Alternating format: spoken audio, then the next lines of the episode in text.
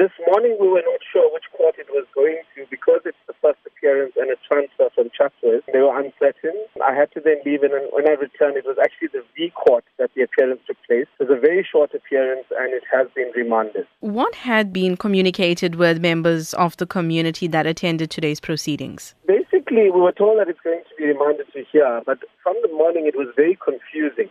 And I think it's because he now has the opportunity to have legal advice in terms of legal representation because at the regional court he will need an advocate.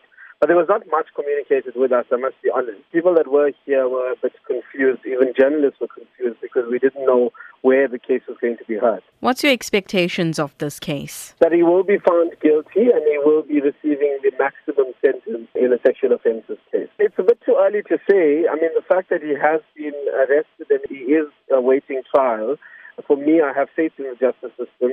Also, the fact that it's been transferred from a lower court to a higher court means the seriousness of the offense. So I'm just waiting for the actual proceedings to start.